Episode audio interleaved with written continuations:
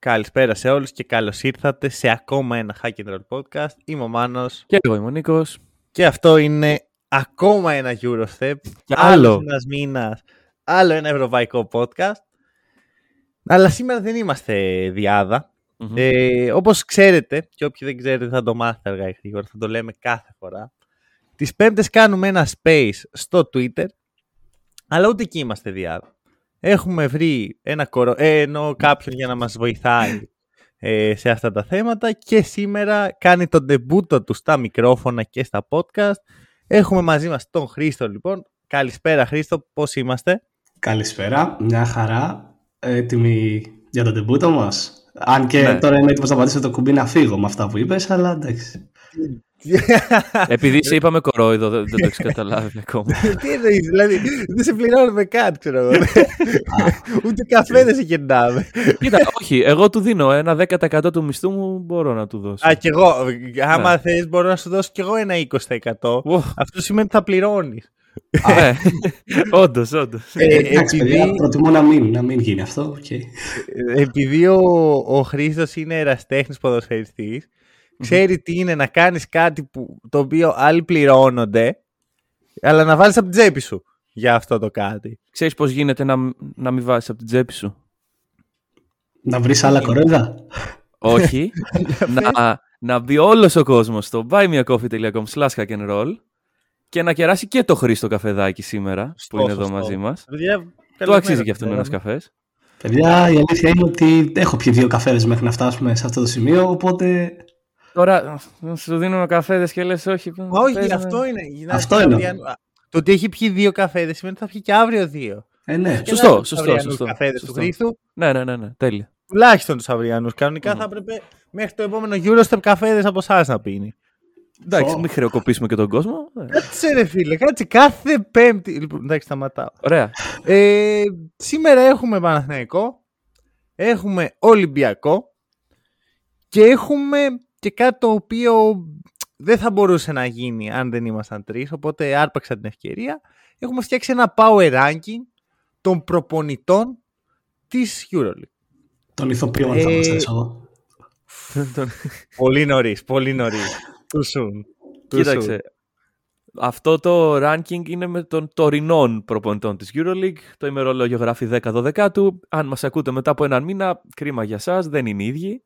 Εντάξει, Άρα αν μας πολύ πιθανόν. ακούτε πάντως μετά από ένα μήνα, επικροτούμε αυτό το πράγμα. Ναι, Είμαστε μπράβο σας. κρίμα. Πώς καταφέρετε να είστε ένα μήνα μετά; Μπρά, όχι, μπράβο τους. Σημαίνει ότι κάνουν και επανάληψη και δεν είναι κα- σαν, να- σαν τους άλλους που τα ακούνε μία φορά και νομίζουν ότι τα Ακριβώς, μάθανε. ακριβώς. Το να τα ακούσουμε μετά από ένα μήνα, βέβαια, σημαίνει ότι θα δουν και το πόσο χάλια τα έχουμε πάει. Ε, Τι, άμα- όπα, Τι εννοείς χάλια; Στο Εδώ δεν power έχει ταπεινότητα όπως το Space που λέμε. Α, δεν ξέρουμε και θα δούμε και τέτοια. Εδώ ε, απόλυτη τελείως. Έλα. Ό,τι πούμε εμείς. Ξέρεις, γιατί δεν έχουμε κάποιον να μας αντικρούσει εδώ πέρα. Στο Space Ακριβώς. μπαίνουν εκεί μας λένε. Εδώ μεταξύ μας τα λέμε. λέμε ο ένας τον άλλο μπράβο. Α, Λοιπόν. OK, OK, OK. Ε, να ξεκινήσουμε λοιπόν με τις ελληνικές ομάδες.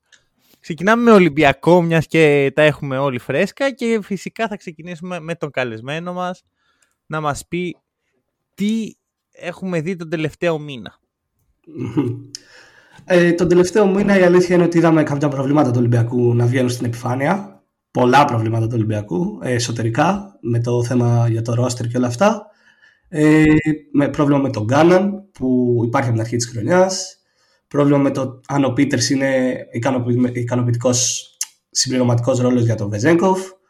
Εάν ο Μπόλο Μπόι αξίζει να είναι δεύτερο πεντάρι.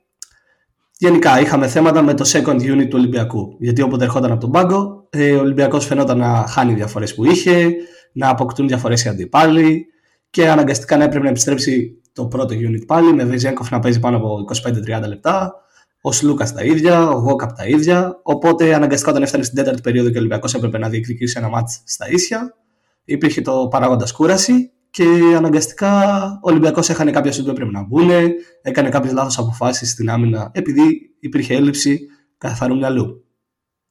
Ρε, εσύ καλά Βέβαια. τα λέει αυτό. Καλά Βέβαια, τα λέει αυτό. τα λέμε αυτά ενώ χθες έγινε ό,τι έγινε, αλλά είναι ένα μάτς Εντάξει, ναι. το οποίο ας ελπίσουμε να είναι η αρχή για το για τα επόμενα 2-3 που πρέπει να πάρει ο Ολυμπιακός και να ελπίσουμε να είναι ένα βήμα ανάκαμψης για τους συμπληρωματικούς παίκτες του rotation. Γιατί είδαμε καλές εμφανίσεις χθες. Ωραία. Πολύ πληροφορία. Ναι. Πολύ πληροφορία. Εγώ δεν τα ξέρω. Αυτά.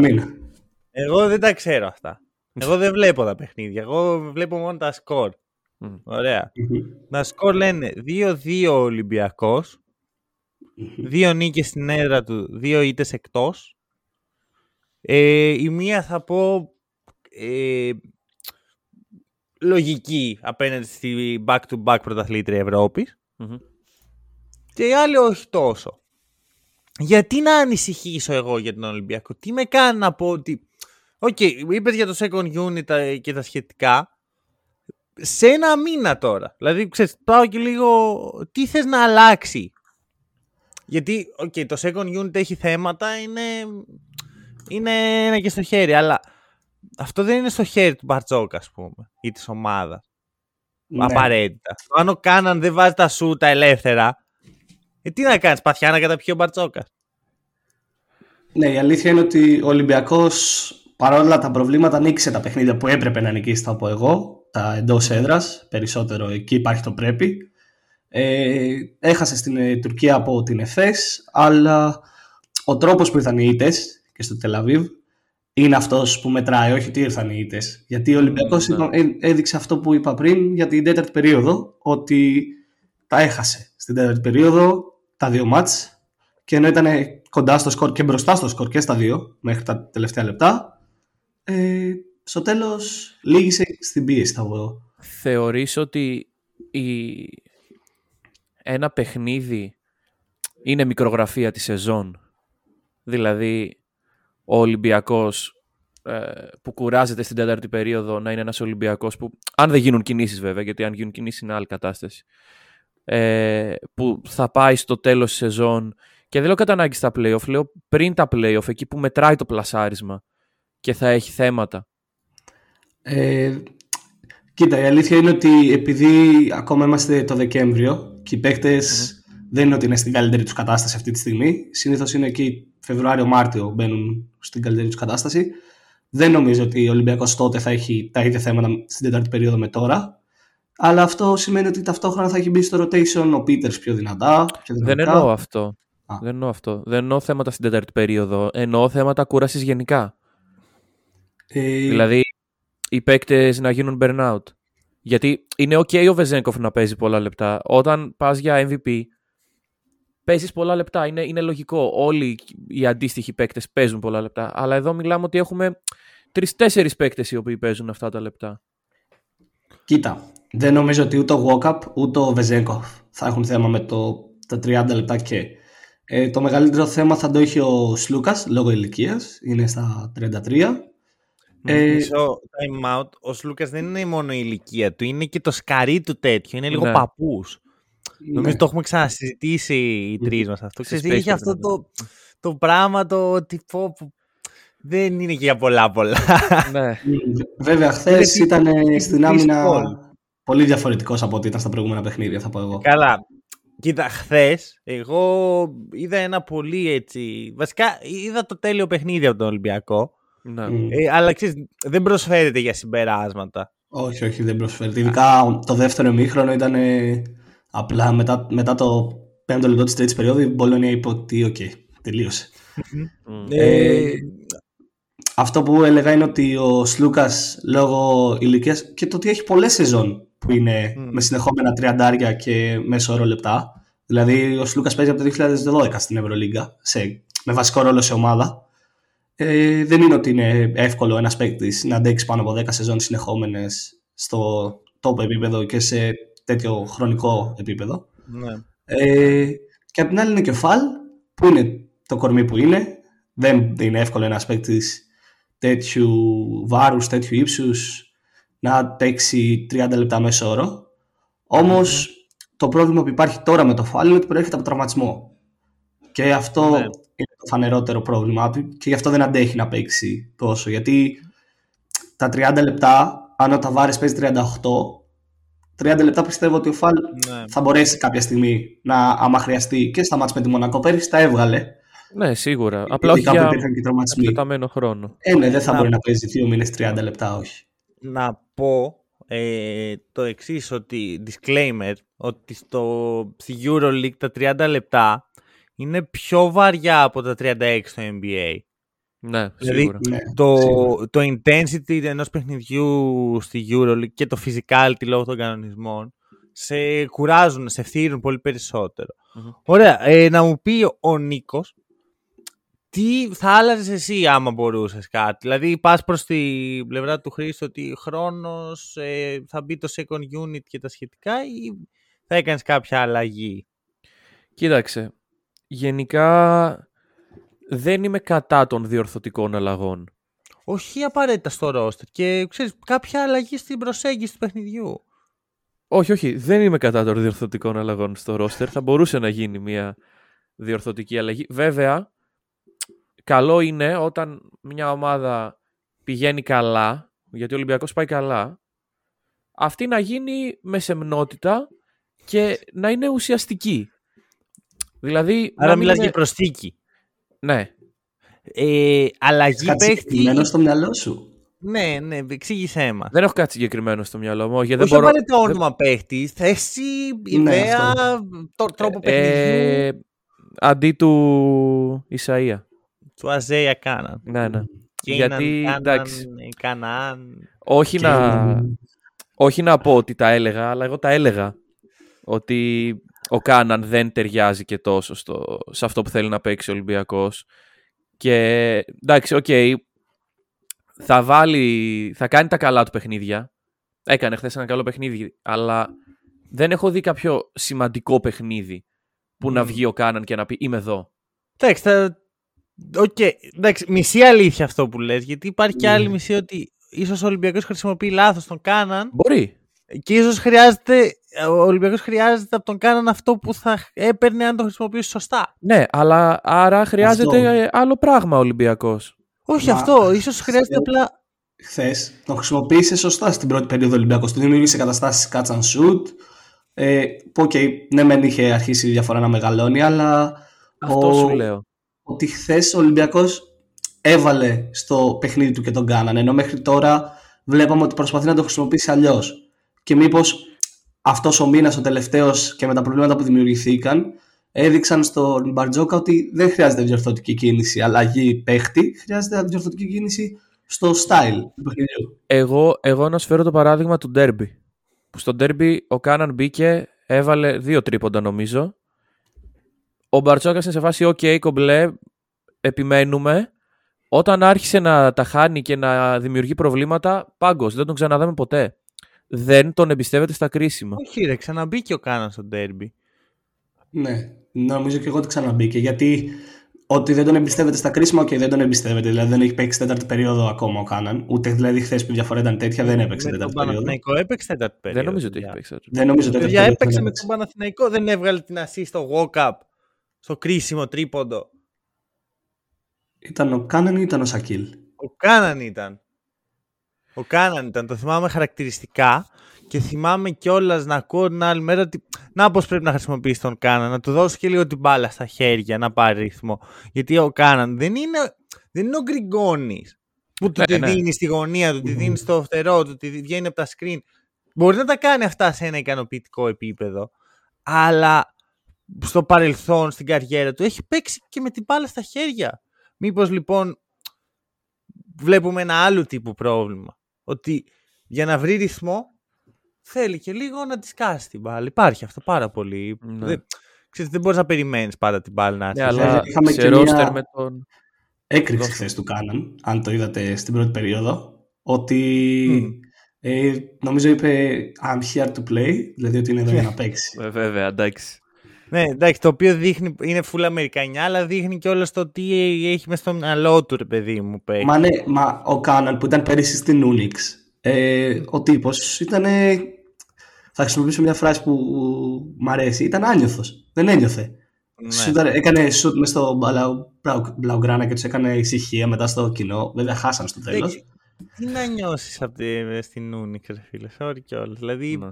στην Unix δεν έχεις πίεση, δεν έχεις. Ε, ξέρεις, δεν έχεις α, την κερκίδα, δεν έχεις, Έχεις αυτό στο αυτό, πάει, χεζόνια. αυτό πάει both ways. Δηλαδή, είτε από τη μία δεν έχεις τα αρνητικά ότι άμα χάσεις το σουτ δεν θα σε κρίνει, δεν θα σε βρίσουνε. Απ' την άλλη όμως, άμα βάλεις το σουτ δεν θα πάρει φωτιά όλη η κερκίδα όπως θα Ναι. γίνει στον Ολυμπιακό. Τελευταία ναι. ερώτηση για Ολυμπιακό και μετά να, να φύγουμε. Εμένα μου αρέσει πάρα πολύ στον Ολυμπιακό τρόπος που παίζει. Ωραία, θεωρώ ότι το ευρωπαϊκό μπάσκετ χρειάζεται μια ομάδα η οποία σετάρει τα πάντα, ε, ξέρεις, όλα γίνονται με off-ball κινήσεις, off-ball παιχνίδι, πολύ τρέξιμο. Ε, ο Ολυμπιακός αυτή τη στιγμή είναι πρώτος σε assist percentage. Γενικώς μ' αρέσει εμένα αυτό. Εσάς σας αρέσει ή θα το αλλάζατε λίγο; Όχι απαραίτητα να αλλάξει τελείως το παιχνίδι, άμα θα το πηγαίνατε σε μια άλλη ε, φιλοσοφία. Καλεσμένο εδώ στο. Α, ε, κοίτα. Όπως έχω πει, εμένα μου αρέσει ε, οι guards να είναι pass first και να μοιράζουν το παιχνίδι και γενικά μου αρέσει να υπάρχει κυκλοφορία στην επίθεση. Δεν μου αρέσει καθόλου το ISO και όλα αυτά. Ε, βέβαια ο Ολυμπιακός αυτό το κάνει τρομερά γιατί είναι στο top 3 των ομάδων πριν το match χθες, δεν, δεν κοίταξα τώρα τα advanced stats, ε, που έχει assist ανά λάθος. Βέβαια και με το match που έκανε χθες με το 33 assist για 14 λάθη, λογικά θα ανέβηκε. Μάλλον, ναι. Ε, Ναι, είναι Οπότε- πρώτος αυτή τη στιγμή. ε, ναι. Όταν έχεις κάνει ε, μία assist ήταν ένα λάθος, ε, τρεις assist ήταν ένα λάθος, λογικό είναι να ανέβεις θέση. Ε, και αυτό εμένα μου αρέσει πάρα πολύ. Μ' αρέσει να βλέπω τον walk-up στο παρκέ, γιατί είναι γενικά κάνει σωστή επιλογή συχνά. Είναι στην άμυνα, εντάξει, δεν, δεν παίζει το walk-up, είναι από τους καλύτερους περιφερειακούς αμυντικούς Μμμ. και στην επίθεση ούτε θα εκβιάσει κάποια προσπάθεια, ούτε θα ρισκάρει κάποια πάσα που δεν θα βγει. Θα είναι, πάντα, θα... ε, είναι σαν να κάνει πάντα τη σωστή επιλογή. Και για να το πω και να υπάρχει και εδώ πέρα, ο Γουόκαπ χθες έκανε 8 assist, ε, συνεχίζει τη χρονιά και οδεύει καλά προς το να έχει 5 assist 6 μέσο όρο, έχει 5,3 αυτή τη στιγμή. Οκ. Ναι. είναι ένα πριν καλό πεις- hot take θα πω που έδωσα. ε, πριν πεις οτιδήποτε να πω ότι δεν έχουμε τον κανόνα ότι άμα δεν το έχεις πει στο μικρόφωνο ή δεν το έχεις γράψει κάπου δεν υπάρχει. Μμμ. Θα στο Γι' αυτό δώσουμε εμείς γιατί το είμαστε καλά χρησιμοποιώ, παιδιά. Ε, ο Χρήστος πριν τη σεζόν όταν μιλάγαμε ε, είπε κάποια στιγμή ότι ο Γόκαπ φέτος θα έχει πάνω από 5, με 6 assist. Μεσόωρο είναι στο, στο πάθη αυτό να δούμε αν θα φτάσει μέχρι το τέλος. Ε, Νίκο, έχεις να προσθέσεις; Όχι, κοίταξε. Συμφωνώ με αυτά που είπε ο Χρήστος. Συμφωνώ και με το πώς παίζει ο Ολυμπιακός βασικά. Είναι ένα ορθολογικό παιχνίδι. Ένα ήρεμο και ορθολογικό παιχνίδι. Οκ. Μιλώντας λοιπόν για ήρεμο και ορθολογικό Ε, παιχνίδι βέβαια, ναι. και απόρριψη του iso, πάμε στο ακριβώς αντίθετο, στον Παναθηναϊκό. Ε, Παναθηναϊκός με ένα 4-0 από την τελευταία φορά που μιλήσαμε. Ε, κέρδισε τη Virtus, κέρδισε την Άσβελ σε διαβολοβδομάδα, κέρδισε τη Ζαλγκύρης, έκανε την πρώτη ήττα εντός έδρας από τον Παναθηναϊκό η Ζαλγκύρης και τώρα κέρδισε την Αρμάνη που παραπέει. Ναι. Ναι, και η Ε, Ζαλγκύρης έκανε τη δεύτερη τα εντός έδρας χθες, προχθές. Ε, Εντάξει, Ναι, και η ναι. Ζαλγίρης κάποια στιγμή θα αρχίσει να Εντάξει, οδεύει παιδιά, προς την- ε, άλλο Παναθηναϊκός, άλλο Εφές, sorry κιόλας, δηλαδή. Ναι, δε- εντάξει. Α ας τους Ναι. δώσουμε τα λουλούδια τους γι' αυτό, δηλαδή. Ναι. Και, και, και. Ωραία. Ξεκινάω με Νίκο, Μμμ. να μου πεις, ε, να πεις λίγο τι βλέπουμε και Αχα. να βλέπεις που το πάω, ρε παιδί μου. Ναι, ναι, ναι. Πάρ' το πάνω σου. Κοίταξε, καταρχάς για τους λάτρεις της στατιστικής, ποτέ δεν έχει γίνει ανάμεσα σε δύο Eurostep ο Παναθηναϊκός να είναι αίτητος. Ναι, και- Ποτέ. Κάνουμε ένα γύρο στο το χρόνο μέχρι τώρα. Κυρίως επειδή αυτό. Ναι, τέλος πάντων. λοιπόν. Ε, όντως τέσσερις νίκες, όντως μηδενίτες. Σε ένα πρόγραμμα το οποίο ήταν στα μέτρα του. Βατό. Βατό. Βατό. Δεν ήταν εύκολο, δεν ήταν δύσκολο, ήταν βατό. Ε, να πω ότι ο Παναθηναϊκός έπαιξε το super basket σε αυτά τα τέσσερα παιχνίδια το οποίο με ενθουσίασε και λέω «Α, ο Παναθηναϊκός είναι και πάλι εδώ και ομάδα οχτάδας», δεν θα το πω. Μμμ. Δεν, δεν θα είμαι ο άνθρωπος που θα το ακούσετε αυτό. από αυτόν. Αλλά ε, a win is a win και ειδικά όταν μια ομάδα έχει πολλά ψυχολογικά θέματα μέσα της για το που οδεύουμε. γιατί όταν ο Παναθηναϊκός ήταν στο 2-6 λέγαμε ρε παιδιά τι γίνεται Όταν αυτή η ομάδα λοιπόν είναι στο 6-6 και ας μην είναι όλα τέλεια αγωνιστικά είναι σε ένα πολύ καλύτερο φεγγάρι και σε μια πολύ καλύτερη θέση να αρχίσει να βελτιώνει αυτά τα πράγματα με ηρεμία. Χωρίς το κεφάλι του Ράντονιτς να είναι στο κάδρο, χωρίς ναι. ο Παπαγιάννης να λέμε κάθε εβδομάδα «Α, τι έκανε», χωρίς να λέμε «Διώξει αυτόν, φέρε τον άλλον». Okay. Ηρεμία. Χρήστο; Ναι, η αλήθεια είναι ότι αυτό το, το βασικότερο που έφεραν αυτές τις τέσσερις συνεχόμενες νίκες ε, που και να μην ήταν τέσσερις, δηλαδή να ήταν τρεις ξέρω εγώ ή κάτι τέτοιο είναι ναι. ηρεμία. Είναι ηρεμία. Ε, έφεραν ένα. Ε, βασικά ανέτρεψαν το κλίμα, θα πω. Δεν είναι ότι έφεραν την ηρεμία, έφεραν το ακριβώς αντίθετο. Έφεραν αισιοδοξία προς τους περισσότερους, προς τη μεγαλύτερη μερίδα του κόσμου. Ε, και έφεραν μαζί τους και έναν μπέικον. Αυτές τις τέσσερις νίκες φέρνουν ξεκάθαρα ναι. το όνομά του. Ε, το αυτό που έκανε ο Μπέικον δεν θα πω ότι ε, για τους πόντους που έβαλε ή ότι οδήποτε έκανε επιθετικά. Θα πω είναι ότι είναι ένας βασικός λόγος που ανατράπηκε το κλίμα στα αποδητήρια γιατί φαίνεται ότι είναι τύπος που δουλεύει, που θέλει να είναι ο Παναθηναϊκός ψηλά γιατί με αυτόν τον λόγο σημαίνει ότι είναι και αυτός ψηλά στα, στα ονόματα που, που ακούγονται κάθε εβδομάδα ε, και αυτό φαίνεται ότι ανεβάζει και τους υπόλοιπους δηλαδή έφερε ένα leadership ο Παναθηναϊκός που δεν το είχε πριν την κίνηση του Bacon θα πω Φαίνεται ο Μπέικον ότι είναι παίκτης που θέλει να ανεβεί το ρόστερ του Παναθηναϊκού και η αλήθεια είναι ότι δεν είναι κακό το ρόστερ. Ναι. Δεν είναι κακό, δεν είναι για να είναι τόσο χαμηλά. Πρέπει να το πεις σωστά. Ναι. Ή το λες ή δεν το λες. Ναι. Δεν είναι κακό το ρόστερ. Όχι, όχι, έλα ρε. Το ρόστερ δεν είναι κακό. Ακριβώς. Τώρα, τώρα μιλάς καλά. Καλώς ήρθες στο hack and Λοιπόν, να σου πω το εξής. Για τον Bacon εμένα μου αρέσουν πολύ οι δηλώσεις του ρε παιδί μου. Ξέρεις, επειδή είχαν ακουστεί και διάφορα για τον παίχτη, εγώ βλέπω ένα παίχτη αρκετά όριμο, αρκετά επαγγελματία, μιλάει και βάζει την ομάδα στο, στο προσκήνιο, όχι τον εαυτό του, δεν λέει πω, πω τι έκανα και τι λέει. Η ομάδα ήταν καλή και πριν έρθω, χρειαζόντουσαν ένα μοχλό πίεση στην άμυνα, και, στην επίθεση και τα σχετικά. Μια χαρά. Ε, θεωρώ ότι ο, ε, εμένα τις προσδοκίες μου ήδη τις έχει ξεπεράσει με την έννοια ότι δεν περιμένω να δω αυτό. Περιμένω να ένα πιο εγωιστή παίχτη. Βέβαια, μέσα στο παρκέ το βλέπουμε λίγο αυτό. Βλέπουμε έναν άνθρωπο που πιάνει την μπάλα, δεν του αρέσει να τη δίνει, ας πούμε. Ναι. Δηλαδή, του αρέσει να ακούει τον ήχο της τρίπλας του, ας το πούμε έτσι. Ε, παίρνει πολλές τραβηγμένες προσπάθειες που εμένα επειδή έχω πολύ συγκεκριμένη άποψη για τον μπάσκετ και πώς πρέπει να παίζεται, μου τη δίνει πάρα έχει βοηθήσει να έρθουν νίκες. Έχει ανεβάσει επίπεδο τον Παναθηναϊκό και θα μιλήσει και γι' αυτό σε λίγο. Αλλά έχει δημιουργήσει ένα playstyle το οποίο εμένα προσωπικά με, με ξενερώνει. Αυτό το άιζο παιχνίδι, λίγες assist. Πάμε λίγο σε αυτό τώρα. Ωραία. Τι θα αλλάζει τα αγωνιστικά στον Παναθηναϊκό; Ξεκινάω πάλι από τον Νίκο σε, σε αυτό το, τι, τι θα. Δεν βλέπεις τον Παναθηναϊκό. Τι, τι εσωτερικές ή και εξωτερικές αλλαγές θα έκανε; Κοίταξε, εξωτερικές αλλαγές αυτή τη στιγμή δεν νομίζω ότι χρειάζονται. Δηλαδή, το ρόστερ πρέπει να βρει τα πατήματά του αυτοί που είμαστε εδώ. Ναι. Ε, και να δημιουργηθούν αυτοματισμοί. Αυτοματισμοί οι οποίοι επιτρέπουν στην επίθεση να κυλάει πιο ε, φυσιολογικά.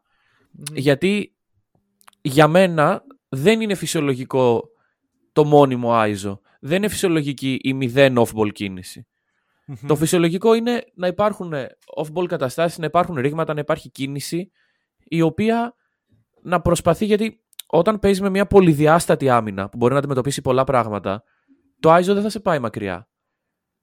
Το να mm. έχεις όμως, που έχεις off-ball παίκτες, εντάξει, ο Γκριγκόνης τώρα είναι τραυματίας, έχεις softball παίκτες, έχεις παίκτες οι οποίοι μπορούν να κόψουν Έχεις τον Παπαγιάννη, έχεις σημαντικά assets τα οποία με το τωρινό playstyle δεν εκμεταλλεύεσαι. Ναι. Έχω δει στοιχεία τα οποία να καλυτερεύουν τα πράγματα. Με τον Walters μέσα σίγουρα. Μμμ. Μμμ. Με, το, με τον Walters σίγουρα. Ναι, Αυτό μου δίνει αισιοδοξία. οκ. Οκ. Ε, εγώ θέλω να προσθέσω, είναι κάτι που είχαμε μπει και σε ένα space και το παρατήρησα, δεν το είχα παρατηρήσει τόσο πολύ. Το είπες εσύ Νίκο, με έκανες να το παρατηρήσω στα επόμενα δύο παιχνίδια του παναθηναικου Μμμ.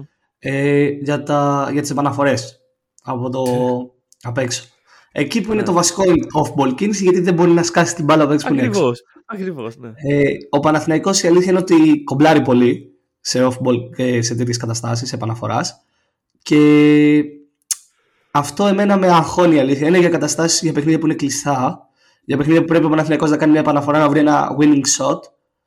Ε, δεν νομίζω ότι αυτή τη στιγμή ο Παναθηναϊκός έχει ένα πλάνο ότι αν ένα παιχνίδι είναι κλειστό στους Ναι. 2-3 πόντους. Δηλαδή, αν στο ντέρμπι, αν στο ντέρμπι ο Παναθηναϊκός δεν είχε επαναφορά από, το, από την baseline και είχε την μπάλα στην επίθεση. Την είχε. Ναι, ναι. Νομίζω ότι πιο δύσκολο σουτ θα έβρισκε από αυτό που βρήκε ο Μπέικον στο τέλος. Σίγουρα γιατί ο Μπέικον εκμεταλλεύτηκε το χώρο που...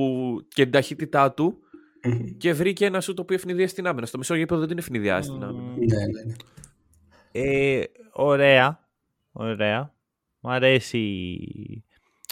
Ε, Θα θέσω το εξής ερώτημα λοιπόν. Ο Παναθηναϊκός έχει πάρει τις νίκες. Εγώ είχα πει τις προάλλες ότι θα είμαι πολύ ευχαριστημένος αν απλώς δω από τον Παναθηναϊκό δύο εμφανίσεις σαν αυτή με την Πασκόνια. Μμμ. Και το είδαμε βέβαια με δύο πολύ πιο αδύναμες ομάδες από την τρομερή και Ναι. καταπληκτική και εξαιρετική Μπασκόνια. ε, θεωρώ ότι ο Παναθηναϊκός έχει ανέβει ένα σκαλί δυναμικότητας μέσα στη Euro. Δηλαδή, άμα φτιάχναμε ένα tier list στην αρχή της χρονιάς και ένα tier list τώρα, ο Παναθηναϊκός θα έχει ανέβει ένα σκαλί. Ναι, συμφωνώ. Οκ, το ακούω. Το θέμα είναι ότι αυτό το σκαλί με προβληματίζει με ποια είναι. Είναι μεταξύ φθοράς και αθαρσίας. Είναι δηλαδή... Δεν είναι πλέον αρκετά κακός ο Παναθηναϊκός για να πει βάζω μέσα τους πιτσιρικάδες, αυτό που λέγαμε στην αρχή της Που δεν χρονιάς. θα το έκανε. Δεν που θα δεν το έκανε. έγινε. Που θα έπρεπε να το κάνει. Ναι, αλλά δεν θα το γινόταν έκανε όμως. και να ήταν και, τόσο δι- και καλό. 2-10 να ήταν ο Παναθηναϊκός αυτή τη στιγμή δεν θα το έκανε. Ναι. Ε, συμφωνούμε, αλλά εδώ δεν είμαστε για να πούμε τι θα έκανε. Ο Παναθηναϊκός είναι τι θέλουμε να κάνει. Ε, Οπότε, ε, θα, δεν είναι σε αυτή τη φάση, αλλά δεν είναι και στη φάση που λες μπαίνει εύκολα οχτάδα. Δηλαδή για να μπει Όχι, οχτάδα όχι. πρέπει και να ευθυγραμμιστούν οι πλανήτες και να, να αλλάξουν πράγματα εσωτερικά. Ναι, πρέπει, Οπότε, πρέπει να απ' γίνουν τη μí- πολύ σημαντικά πράγματα που δεν είναι στον Παναθηναϊκό. Ο Παναθηναϊκός μπορεί να συνεχίσει να κερδίζει, αλλά δεν είναι στο χέρι του. Κοίτα, θεωρώ, να σου πω, θεωρώ ότι αν ο Παναθηναϊκός παίξει όλα τα χαρτιά του σωστά, μπορεί και να, και, και να γίνει. Μπορεί. Ναι. Αλλά δεν παίζει τα χαρτιά του σωστά. Ναι. δηλαδή δεν είναι. Ποιο είναι το point μου λοιπόν; Είμαστε ok με αυτή την κατεύθυνση, ρε παιδί μου. Είμαστε ok να πούμε ότι πλέον ο Παναθηναϊκός είναι μια ομάδα ακριβή. Σχετικά, όχι ακριβή, ακριβή για τα δικά του στάνταρ. Πιο ακριβή από ό,τι ήταν στην αρχή, χωρίς πονίτικα και μπέικον. Ε, ο- η οποία διεκδικεί την οχτάδα με αυτές τις συνθήκες. Είμαστε ok, μας αρέσει αυτό. Να σου πω κάτι. Εγώ είμαι ok. Και θα σου πω, και θα σου πω και γιατί. Γιατί καθώς είπαμε, ο Παναθηναϊκός και να ήταν μια ομάδα η οποία δεν τα πάει καλά φέτος και ξέρει ότι δεν θα τα πάει καλά φέτος, δεν θα κάνει αυτά που πρέπει. Μμμ. Δηλαδή Ναι. δεν θα βάλει το Μαντζούκα, δεν θα βάλει Σαμοντούροφ, δεν θα το κάνει. Ναι, δεν θα Οπότε, μπει στο rebuild μιας mode που δεν θα ποτέ. το έκανε ενώ χάνει, Ας ας κερδίζει κιόλας. Ναι, Ναι. ναι, οκ. Ε, Χρήστο; Ε, και εγώ το ίδιο θα πω, γιατί δεν μου αρέσει βέβαια που συμφωνούμε σε όλα σήμερα, αλλά... Ε, εντάξει, μαλακία, ναι. η, αλήθεια, η αλήθεια είναι ότι αυτό, ότι το βλέπαμε και στην αρχή της χρονιάς που ο Παναθηναϊκός ξεκίνησε στραβά, ότι η νοοτροπία το να μπουν οι νεότεροι παίκτες και να χτιστούν πάνω σε, στην πίεση της Ευρωλίγκας δεν θα γινόταν, δεν έγινε Ναι. και δεν θα γινόταν. Οπότε, εάν υπάρχει ψυχολογία μέσα στην ομάδα καλή και ανεβαίνει, ναι, δεν μπορώ να καταλάβω γιατί να μην κερδίζει. Γιατί είτε θα φέρουν πάλι όλο αυτό το χάος που γινόταν και ο Ράντουλιτς κάθε εβδομάδα θα παίζει τη Ναι. θέση του. Και αυτό είναι Εγώ δεν χειρότερο. λέω να χάνει ο Παναθηναϊκός επειδή δεν βάζει τους μικρούς. Αν και ξέρεις, ε, αν μιλήσουμε πάλι για τους θεούς του μπάσκετ και τα σχετικά. Ε, εντάξει, ναι. Εγώ αυτό που λέω είναι αν μας αρέσει. Εμένα προσωπικά με, χα- με ξενερώνει αυτό. Πολύ απλά γιατί ξέρω ότι σε δύο χρόνια από το ρόστερ που υπάρχει τώρα δεν θα υπάρχουν πολλά πράγματα. Δεν θα υπάρχει κάτι χτισμένο. Ρε Και φίλε, επειδή- εντάξει, σε πολλές ομάδες ισχύει αυτό. Ναι, το θέμα είναι ότι δεν, επειδή οι άλλοι είναι χάλια, δεν σημαίνει ότι πρέπει να είμαστε και εμείς. Και το θέμα είναι Κάτσε, και ότι ρε. οι άλλοι δεν έχουν τα, τους νέους παίκτες που έχει ο Παναθηναϊκός. Γιατί ταλέντο υπάρχει στον Παναθηναϊκό στους νέους. Ναι. Δηλαδή, Εντάξει, οι αλλά- ομάδες που λες ότι είναι και αυτές ότι σε δύο χρόνια δεν θα υπάρχουν, δεν έχουν κάτι να χτίσουν πάνω, ενώ ο Παναθηναϊκός έχει. Ναι, σίγουρα, αλλά νομίζω ότι βάζουμε πάρα πολλά πρέπει για μια ομάδα η οποία ζει στην ελληνική πραγματικότητα. Για μένα αυτό που λες είναι full η μιζέρια του Το ξέρω, το του ξέρω. ελληνικού Απλά, αθλητισμού, ναι, ότι, μα- Α, αφού και άλλοι είναι... Όχι, όχι, μα δεν κατάλαβες. Έχω εναρμονιστεί με το ότι ζούμε μίζερα. Εντάξει, εγώ όχι. Εγώ όχι. Δηλαδή, εγώ άνοιξα το μικρόφωνο όχι για να μιλήσω πώς πρέπει να είναι τα μίζερα πράγματα, πώς πρέπει να είναι σωστά τα πράγματα. Εντάξει, οκ, απλά ξέρεις, από ένα σημείο και Ακούω μετά. αυτό που λέει ο Νίκος, ότι ο Νίκος είναι περισσότερο ρεαλιστής αυτή τη στιγμή και βλέπει τα πράγματα Οκ. ότι δεν πρόκειται να γίνουν έτσι, ενώ εσύ θες να γίνουν έτσι. Αυτό Οκ, θα πω. οκ. Λοιπόν. Ε, κομπλέ, το αφήνουμε εδώ. Ξέρεις, Και- συμφωνούμε πολύ. Α, πες, πες. Να πω ότι για όσους θέλουν να ακούσουν όντως τις απόψεις μας περί ελληνικού αθλητισμού και τι έχει γίνει, έχει υπάρξει τέτοιο podcast. Ναι, ισχύει αυτό. Ισχύει Είναι αυτό, το Eurostep ε, Ποιοι; Χ, το οποίο Ο Παδόπουλο. το Eurostep Παπαδόπουλος, το οποίο υπάρχει και εκεί λέμε όντως τι συμβαίνει και είναι Ναι, λίγο ναι, πιο ναι. εκτενής η κουβέντα. Ε, Θα σωστό. παραψεύω Έχει, εκεί. έχει Ναι. απόλυτο δίκιο. Ε, Να πω ότι είναι ψηλολογικό να συμφωνούμε. Ξέρεις, επειδή κάθε εβδομάδα στο Space Πού το οποίο μπαίνουμε. πρέπει να πάει ο κόσμος που ακούει αυτό το podcast στο Twitter. Να το πάει και ακούσει, hack and roll pod. Να μπει.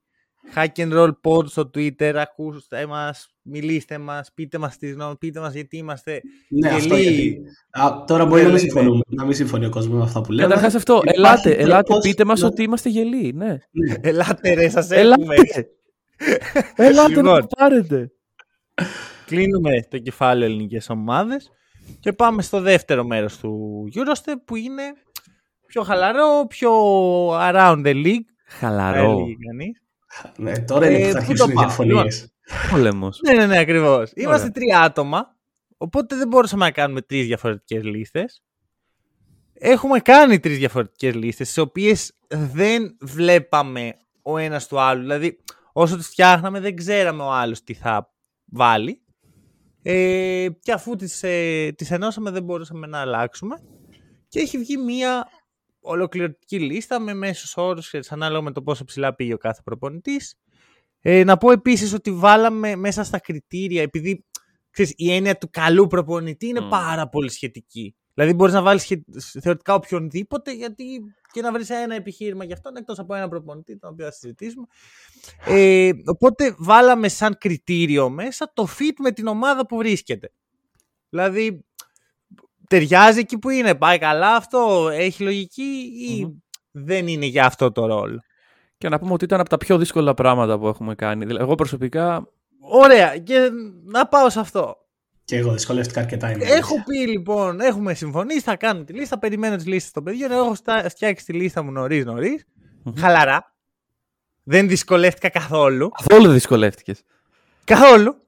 Και αρχίζουν να πέφτουν μηνύματα τύπου ρε παιδιά, τι είναι αυτά που κάνουμε και μπ- δεν μπορώ να την έχω αλλάξει τη λίστα 20 φορές και, και παθαίνω αυτό το πράγμα που δίνεις ξέρω εγώ ένα διαγώνισμα στο σχολείο έχει, τα έχεις γράψει εσύ μέσα σε 25 λεπτά όλα καλά, δεν έχεις θέμα και βγαίνεις από την αίθουσα, πας, βγαίνουν όλοι η τελευταία στιγμή, η τελευταία δευτερόλεπτο, αγχωμένοι.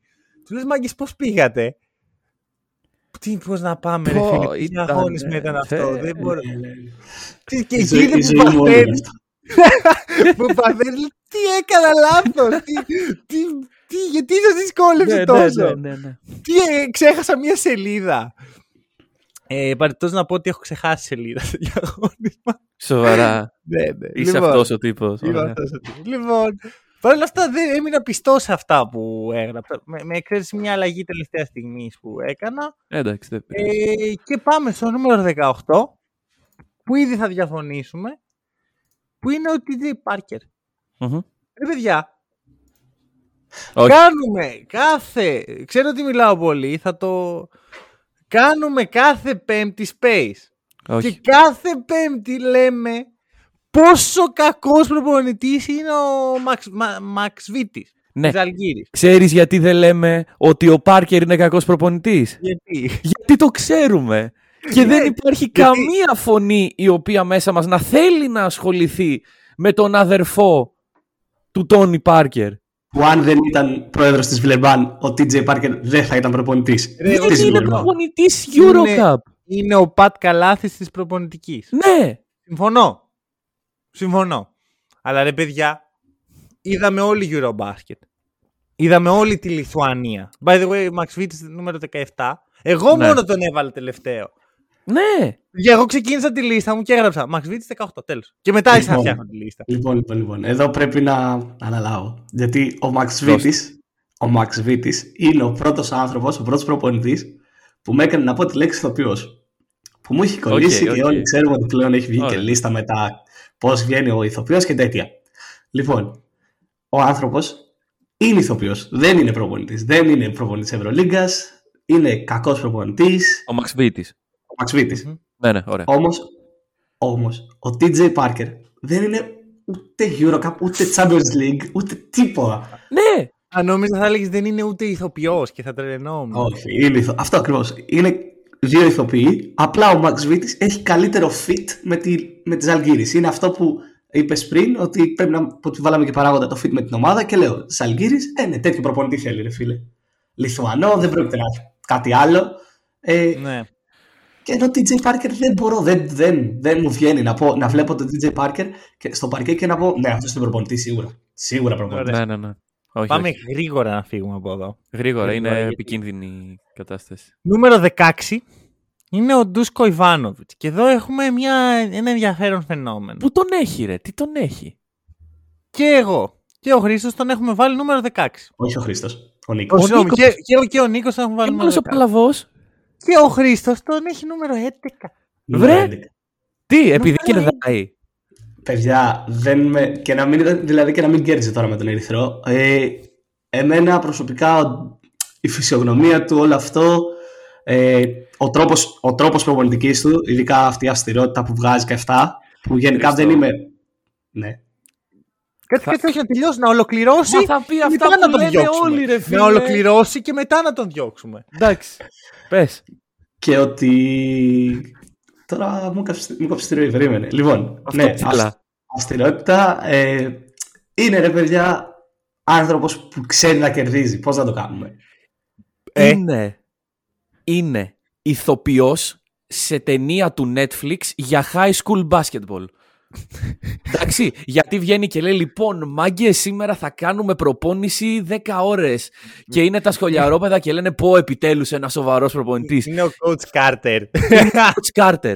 Είναι ο Coach Carter. Και Δούλεψε για τον ρίζουνε Coach Carter, μετά. δούλεψε. Δούλεψε για τον Ιβάνοβιτς, δουλεύει.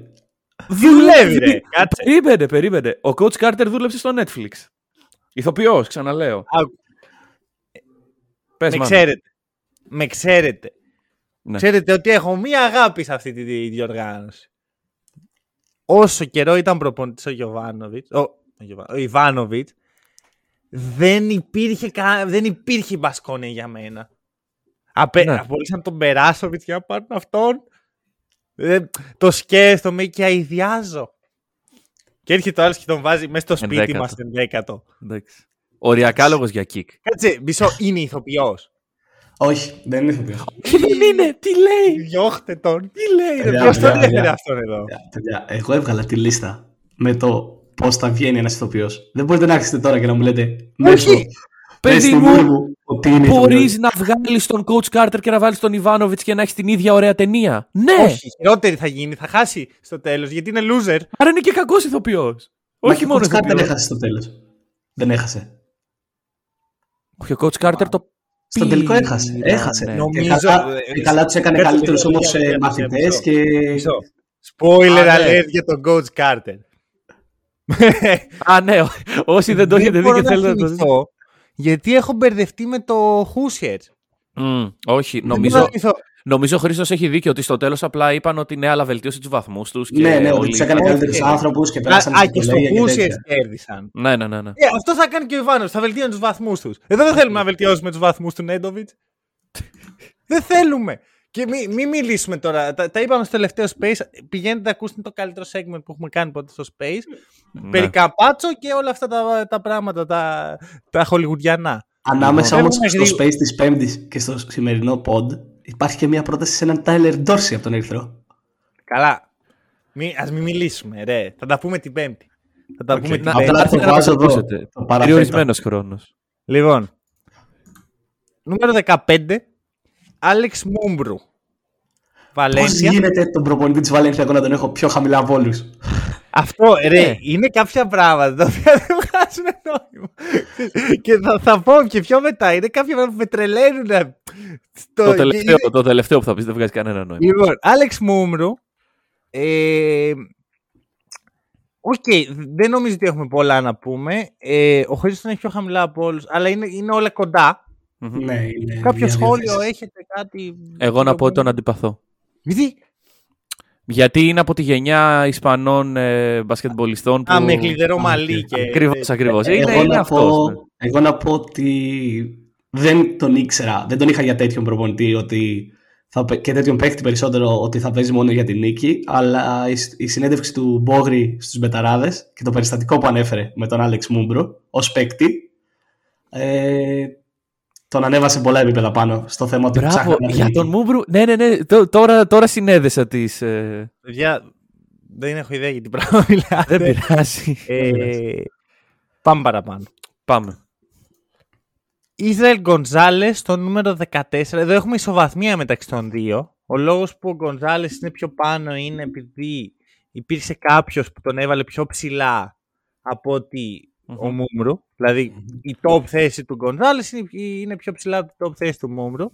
Η αλήθεια είναι ότι δεν το είχαμε συζητήσει αυτό, αλλά έπρεπε κάπως να λύσω τι Tiebreaker, εντάξει, δεν πειράζει. Τώρα ποιος νοιάζει. Θα είναι 10. ε, ο αυτός που έβαλε πιο ψηλά από όλους τον Γκονζάλες είμαι εγώ. Μμμ. και έρχομαι να σας πω, ρε παιδιά, γιατί τέτοιο, τι νούμερο 15 και οι δύο τον Γκονζάλες. Εντάξει, ο Μούμπρου έπρεπε να είναι πιο κάτω τώρα που το βλέπω. Δηλαδή δεν βγάζει νόημα αυτό. Ένα αυτό. Δεύτερον, ο, ο Ιβάνοβιτς έπρεπε να είναι πιο κάτω. Δηλαδή, Για, από- για εσάς ήταν, για μένα δεν ήταν. αυτό. Καλά, εντάξει. Και τρίτον, ε, να πω ότι ο Γκονζάλες είναι για μένα ο τέλειος προπονητής στο να συνεχίσει το έργο ενός άλλου. Δεν, το, δεν έχει γίνει ποτέ αυτό, ρε. Να αναλάβει ο βοηθός Μμ. και η ομάδα να μείνει ίδια, ρε. Να μην αλλάξει τίποτα στη φιλοσοφία, στον τρόπο παιχνιδιού. Στο... Είναι ο τέλειος μαθητής του Άιτο Ρενέσες. Εντάξει. Με αυτή τη λογική, τον Άιτο Ρενέσες θα τον είχα βάλει ακόμα πιο ψηλά, αλλά λέω εντάξει, Γκονζάλες, Άιτο Ρενέσες 2.0, γιατί όχι. Ο δάσκαλος. Η αλήθεια είναι ότι με τους προπονητές που έχω πιο πάνω από τον Γκονζάλες ήμουνα, εγώ γενικά το έκανα, πήρα τρεις-τρεις προπονητές και τους τοποθετούσα α, έτσι. Το πήγα με brackets γιατί δεν έβγαινε αλλιώς.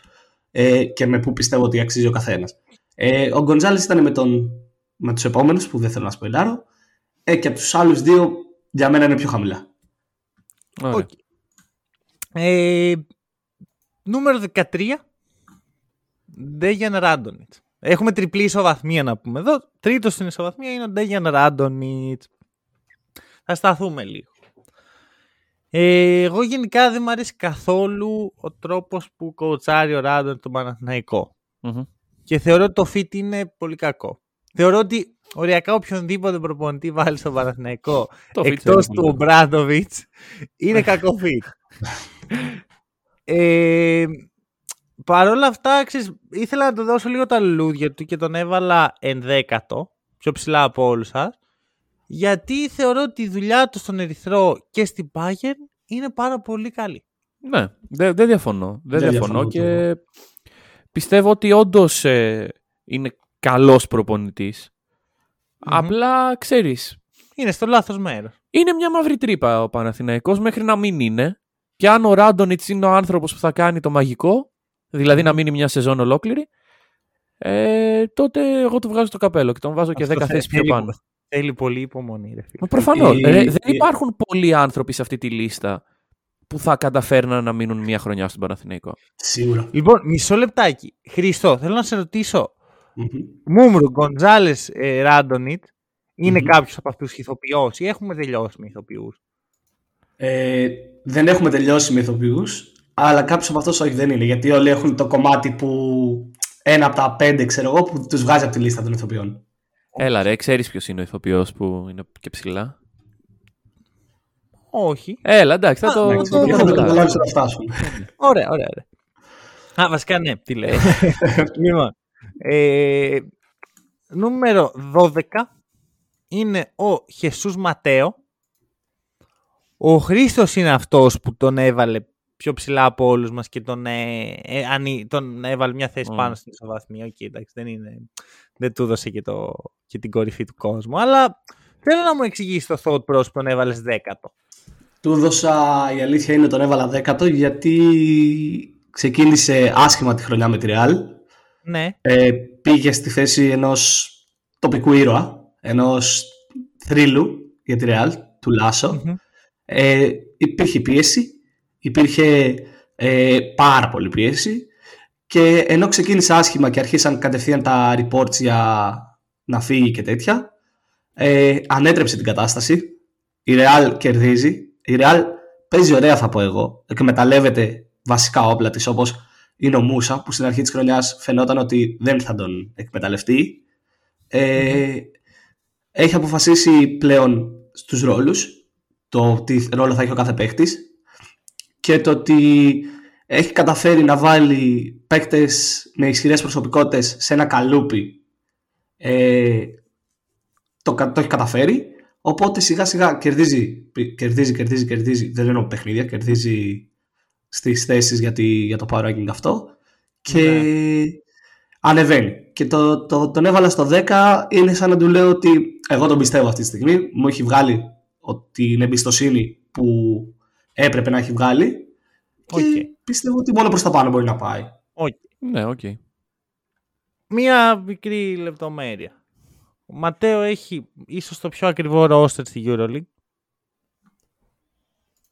και έχει παραλάβει την ομάδα βασικά έχει παραλάβει την πιο καλοκουρδισμένη ομάδα της EuroLeague. Και έχει παραλάβει και έτοιμο playbook. Έτοιμο. Δηλαδή πόσο αυτό που βλέπουμε είναι Ματέο και πόσο είναι Λάσο. Εγώ γι' αυτό δεν μπορούσα να το βάλω πάνω από Ακριβώς. τον Γκονζάλες. Ας πούμε. Γιατί τον Γκονζάλες τον έχω δει λίγο σε βάθος χρόνου τι προσφέρει. Εντάξει, τώρα χάνει, αλλά είναι η Άλμπα. Είναι άλλος ο ρόλος της Άλμπας στη διοργάνωση.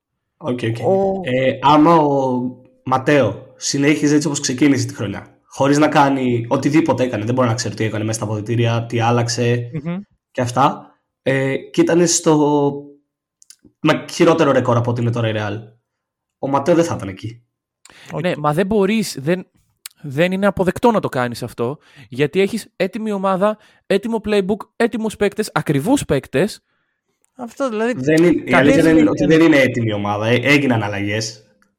Έγιναν Έλα, αλλαγές ρε, που έπρεπε ρε, να. κάνει- τώρα, εντάξει, ο- ήρθε ο- ο Χεζόνια, μπουχουχού. Πήρε το Ήρθε Χεζόνια, πήρε το Ήρθε ο Μούσα. Μούσα, ρε, πω, τι θα Ωρε, κάνει. φίλε, ήρθε ο Μούσα, άλλαξε η ομάδα. Όχι, ρε, φίλε. Δύσκολα Ποιος παίχτη είχε πράγματα. το ρόλο του Μούσα στην Άσε περσινή μας. Real. Ποιος παίχτη είχε Τι; το ρόλο του Μούσα στην περσινή Real.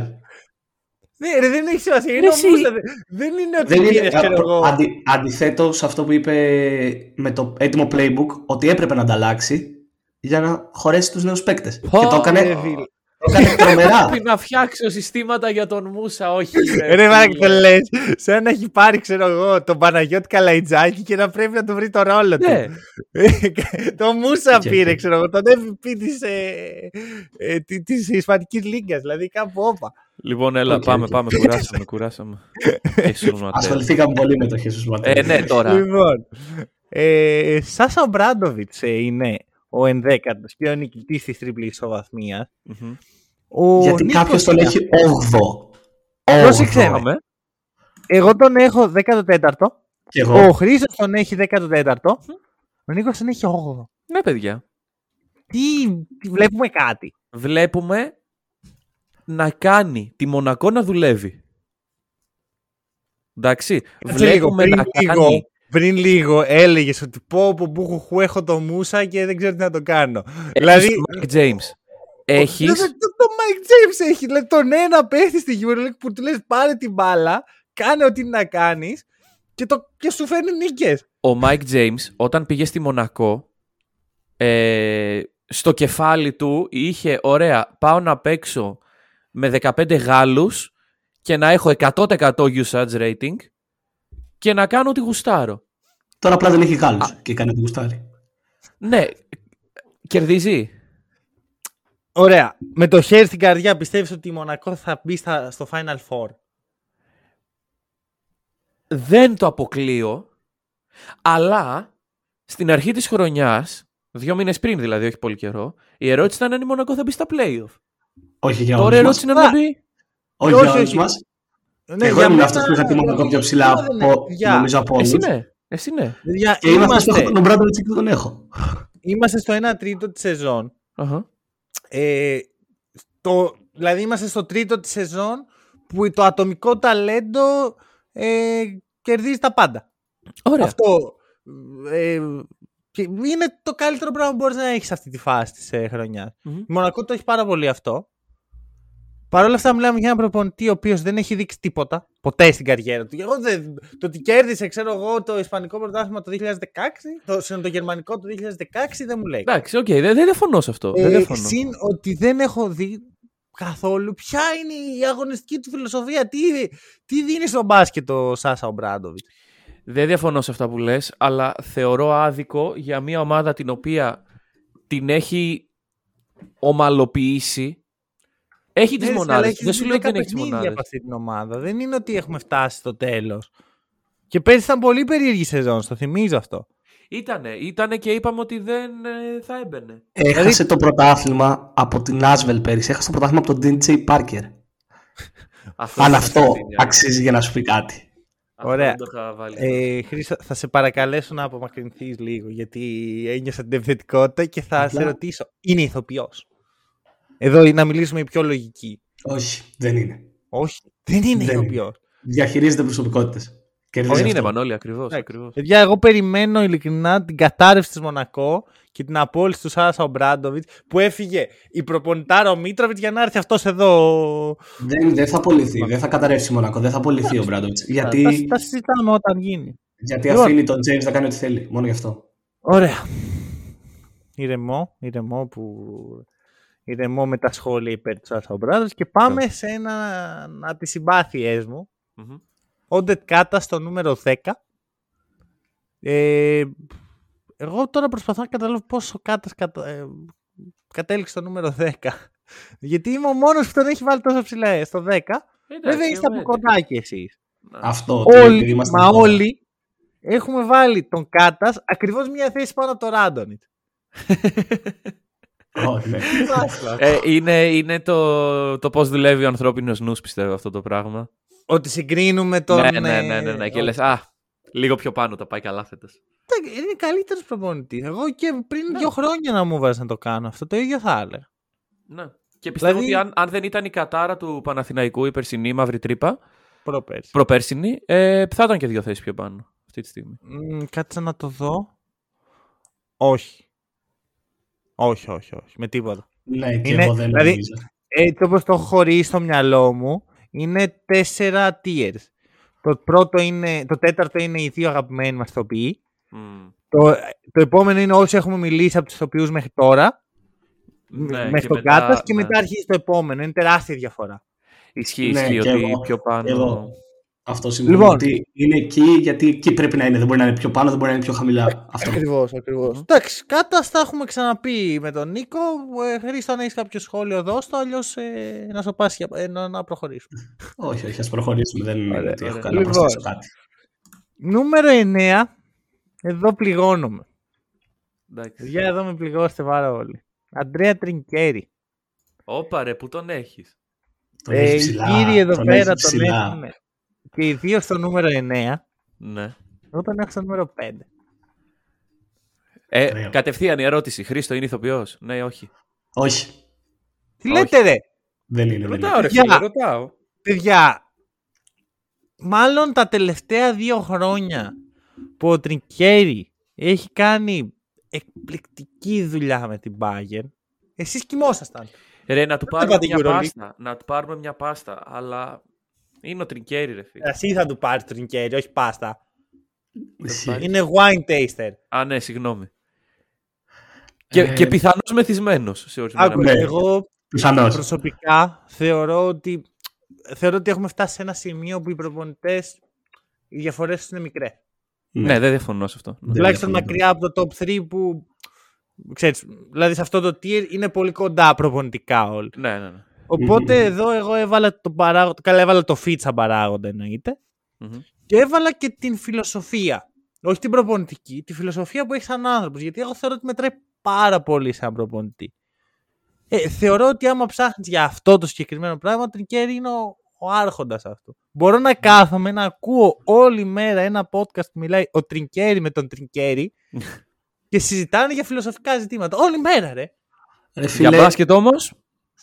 Μια χαρά Αυτό. είναι, ρε φίλε, για μπάσκετ. Τι, τι σας χαλάει στο μπάσκετ, το Τρικέρι. Δεν ξέρω, ρε φίλε. Παιδιά, δείτε τα δεν- ρόστερ. με χαλάει το ότι τη στιγμή που πρέπει να κάνει το βήμα παραπάνω και να κερδίσει, δεν το Ρε κάνει. φίλε, δες στα ρόστερ που έχει βάλει στην οχτάδα. Ναι, Δες τους ναι, όχι, παίχτες όχι, που δεν έχει διαφωνώ. Δεν φτιάξει. διαφωνώ. Πέρσι έπαιζε με τον Warden βασικό point guard. Λέγαμε, λέμε εδώ και δύο χρόνια ότι ο Παναθηναϊκός δεν έχει point guard και τέτοια. Και την είχε τον Warden, τον Corey Warden και την έβαλε στην οχτάδα την Bayern. Εγώ είμαι από τους μεγαλύτερους doubter στην ιστορία του Αντρέα Τρινκέιρη. Αλλά χαίρομαι πραγματικά να παραδεχτώ ότι έκανα λάθος. Δεν ξέρω, όχι, όχι, όχι. Θέλω, θέλω κάτι καλύτερο. Ίσως, ίσως, ίσως είμαστε ακόμα πικραμένοι με το, με το πέρασμα από την Εθνικής Ελλάδος. Έλα, Δεν εντάξει, πειράζει. ρε, περίμενε, Πέρασε κάτσε τόσα χρόνια, καλά. Ξεπέρασε το επιτέλους. Κάτσε. Και ο Ρανιέρη είχε περάσει από το ποδόσφαιρο, ξέρω εγώ, και μετά πήγε σε 20 Premier League. Ναι, Σε κανένας περάσει. Έλληνα- κανένας Έλληνας δεν τον έχει ψηλά τώρα. Ρανιέρη, ακόμα και κέρδισε την Premier League με τη Leicester. Εγώ τον Ναι. έχω. Εγώ τον, τον αγαπάω πολύ. Δεν τον θεωρώ καλό προπονητή, αλλά τον αγαπάω πολύ. Λοιπόν, σε αντίθεση με τον Τρινκέρι που και τον αγαπάω και τον θεωρώ καλό προπονητή. Λοιπόν, ανεβαίνουμε και εδώ είναι που γίνεται λίγο περίεργο. Ωραία. Χουάν Πενιαρόγια, Αχα. ο προπονητής μιας πολύ καλής ομάδας που λέγεται Βασκόνια. Ναι. Ε, θεωρώ ότι είναι το μέλλον της προπονητικής στην Ευρώπη. Μμμ. Να το πω ως εξής, αλλά και θεωρώ ότι ήδη έχει ανέβει πάρα πολύ τις λίστες. μου. Δηλαδή, άμα δεις τη λίστα την αντίστοιχη που θα κάνει πριν αρχίσει η σεζόν, και αυτή ο Μπενιαρόγια ανεβαίνει πολύ. Δεν θεωρώ όμως ότι είναι ακόμα για έκτη θέση που τον έχει βάλει ο Χρήστος. Κοίτα, Ναι. θα στο θέσω αλλιώς. Εάν ο Πεναρόγια ήταν σε οποιαδήποτε άλλη ομάδα πέρα από την Πασκόνια Ισπανική, και όχι τη Βαλένθια, εντάξει, άμα ήταν στη- σε μία από τις δύο καλές, ε, θα ήταν αίτητη, να σου το πω έτσι. Δε, ε, είναι πραγματικά, έπαιζε, ήταν και στη Βαλένθια πέρυσι, παίζει και αυτό το ρόλο του, ότι είναι ένας από τους λόγους που άρχισα να αγαπάω τη Βαλένθια, ο Πεναρόγια. Είναι δικός μας πλέον. Πλέον Είναι άλλαξε ο δικός μας πίστης, ε. πλέον. αλλά ξεπίστησε. ε, οπότε, φίλε, εγώ τον συμπαθώ πάρα πολύ. Συμφωνώ ότι είναι το μέλλον της ευρωπαϊκής προπονητικής. Πιστεύω ότι έχει απίστευτο μυαλό in game με πώς θα κάνει μια τροποποίηση μέσα στο παιχνίδι που θα του δώσει το επόμενο βήμα για να πάρει την νίκη. Το μεγάλο. Ε, που δεν το έχουν πολλοί προπονητές στην Ευρώπη, να το πω αυτό. Και Και έχει και πολύ καλό μάτι για παίχτες. ναι, ναι. Πολύ καλό. που παίζει και αυτό το ρόλο του για μένα είναι η αλήθεια, ο- το, Μμμ.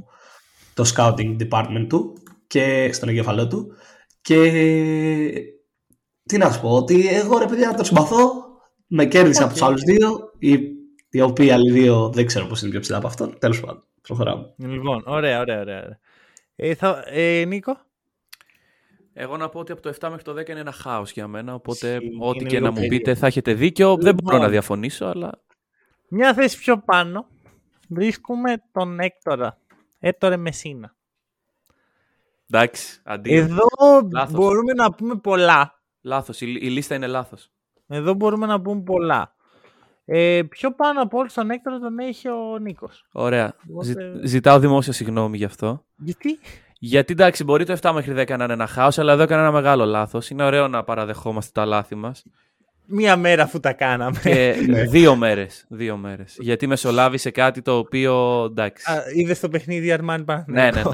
ναι. Α, οκ. Ε, παιδιά, εντάξει, το, το απλανές βλέμμα του Μεσίνα έχει κρατήσει πολλά χρόνια, ρε φίλε. Αυτό του να, να είναι η ομάδα του να δέχεται την ανατροπή, αυτός να κάθεται στον πάγκο και να τον δείχνει η κάμερα να κοιτάει το υπερπέραν. Έχει κρατήσει πολλά Ναι. χρόνια αυτό.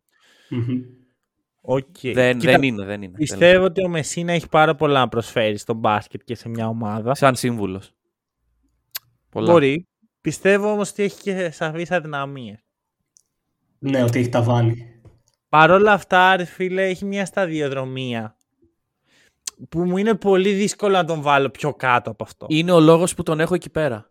Αυτό. Δηλαδή, δώσ' του και λίγο τα λουλούδια του. Του τα Άμα δίνω. συνεχιστεί αυτή η κατάσταση φέτος, θα πέσει πολύ απότομα. Ναι, ναι, ναι. Ρε φίλε, Εντάξει. είναι loser. Είναι loser. Είναι, λου- είναι μεγάλος loser. Εντάξει, Είναι και, ο, μεγάλος και το το πράγμα. Ρενέσες loser τον λέγανε, ρε φίλε, αλλά για μένα ο Ρενέσες είναι ο νούμερο ένα προπονητής που θα έπαιρνε να έφτιαχνα μια ομάδα τώρα.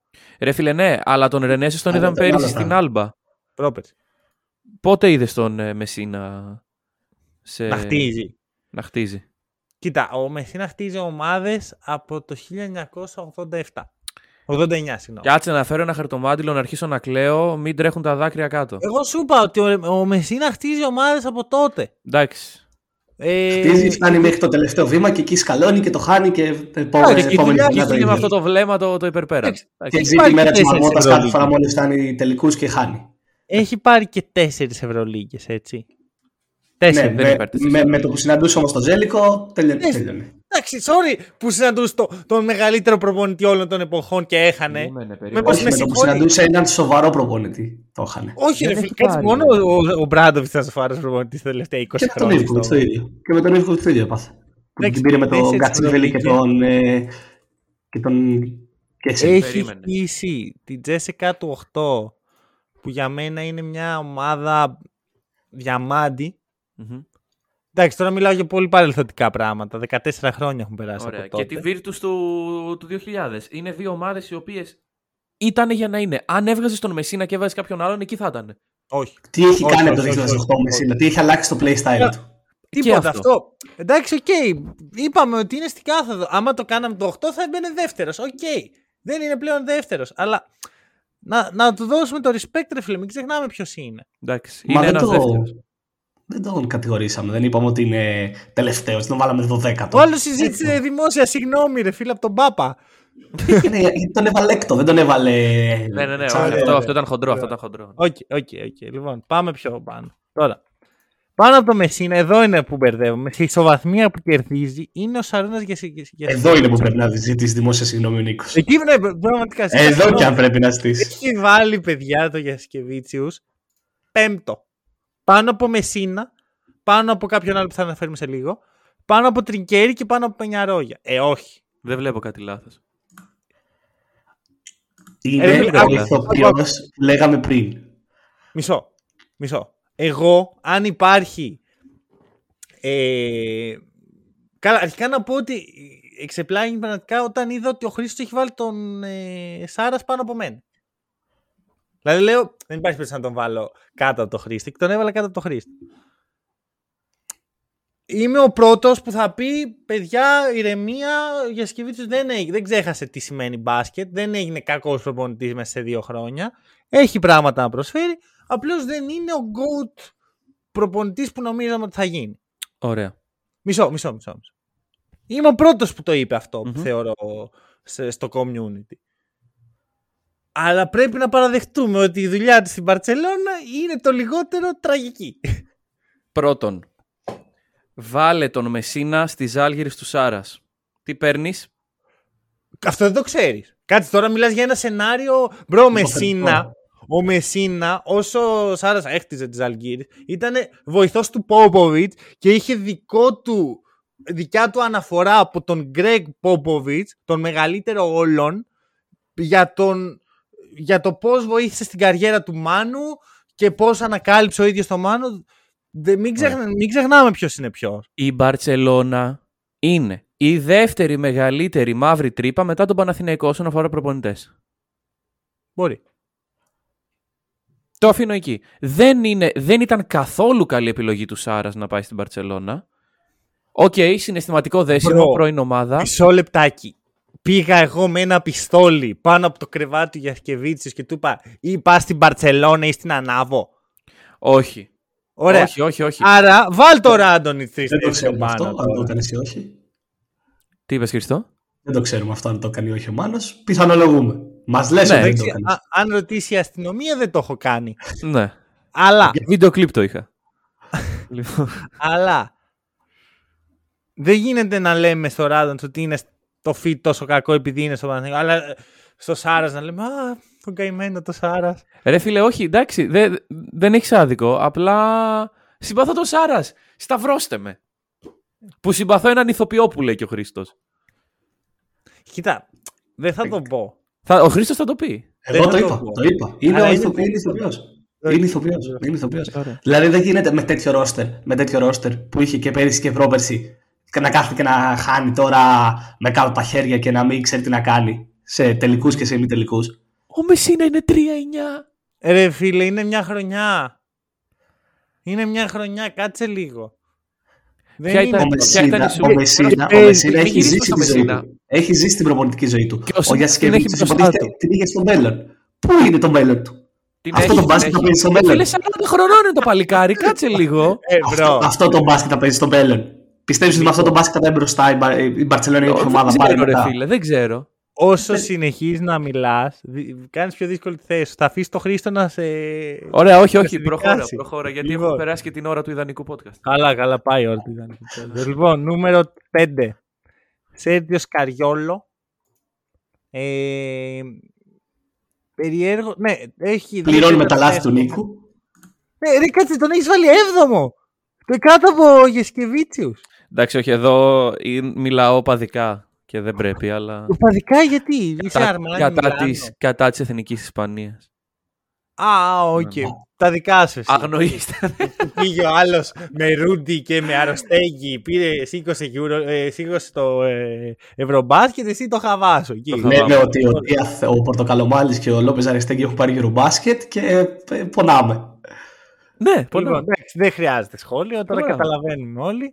Κοίτα, βέβαια, εδώ γίνεται περίεργο. Ωραία. Ναι, δεν δε, δε μας πιστώνει τι, τα credits για το, που τον έχουμε τόσο ψηλά με τη χρονιά που κάνει στην Πολωνία Ισχύει. φέτος. Μπράβο. Μπράβο, μπράβο. Και ίσως, ίσως εν τέλει η πέμπτη θέση του αναλογεί, ξέρεις. Και ίσως για, για συλλογικά πράγματα να μην είναι και τόσο καλός. Μμμ. Μμμ.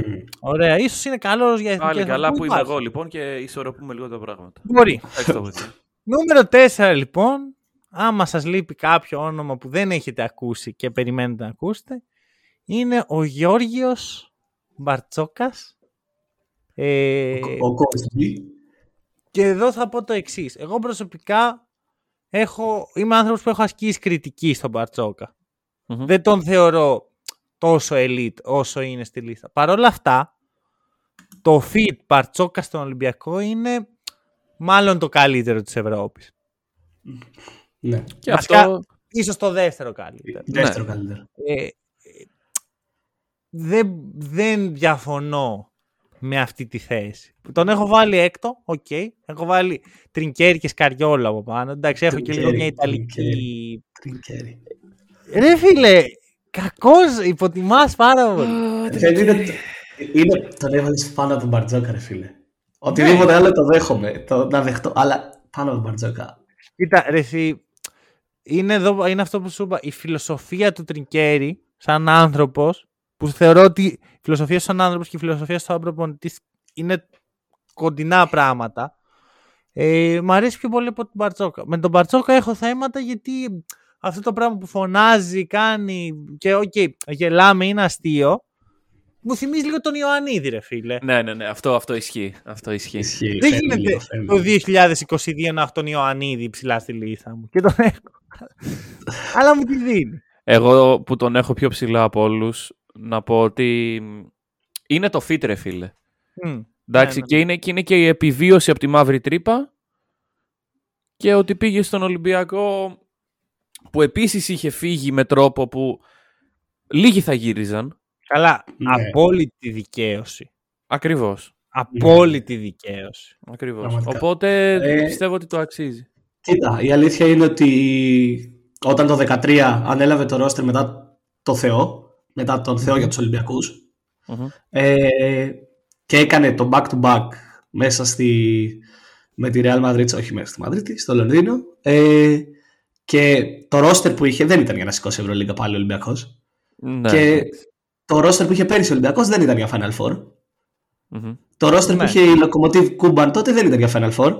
Εντάξει, βέβαια υπάρχει και το, για το αντίστροφο επιχείρημα. Πήγε σε Μπαρσελόνα, Χίμκι, πέρασε και δεν ακούμπησε.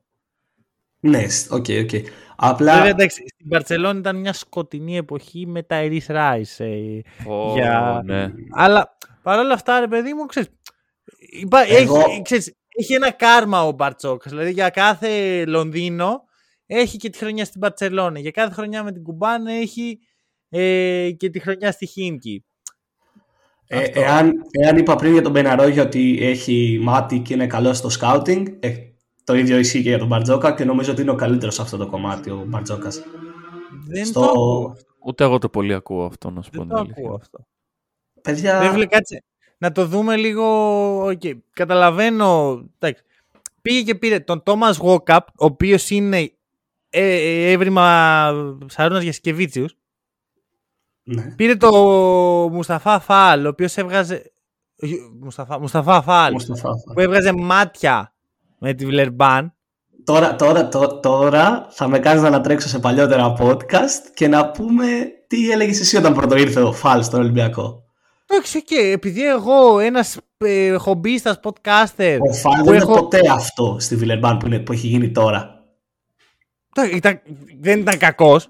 Έκανε απλά χρονιές που έκανε ένας δεινόσαυρος στην Ευρωλίγκα, τίποτα άλλο. Όχι, όχι, έχεις άδικο. Εγώ αυτό που είπα για το Φαλ τότε είναι ότι δεν μπορεί να συνεχίσει όπως πήγαινε στη Βιλερμπάν. Και, και πήγε καλύτερα, ναι μεν, αλλά δεν βρήκε ρε φίλε, δεν ανακάλυψε την Ατλαντίδα. Με συγχωρείς. Βρήκε το ΜακΚίσικ που το δίνω full, πολύ καλό Μμμ. τέτοιο. Μμμ. Αλλά ξέρεις, υπάρχει και το αντίστοιχο. Υπάρχει ο Άρον Χάρισον στο παρελθόν του.